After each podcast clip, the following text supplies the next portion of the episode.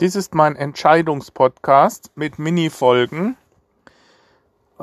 Ich habe mich entschieden, 2 Podcasts zu erstellen mit dem gleichen Inhalt letztendlich. Der eine Entscheidungspodcast hat lange Folgen, die 1,5 bis 1 Stunde gehen.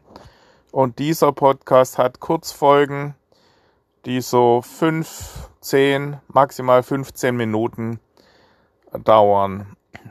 Ich habe mich entschlossen, diese 2 aufzuspalten, damit das Ganze einfach etwas übersichtlicher ist.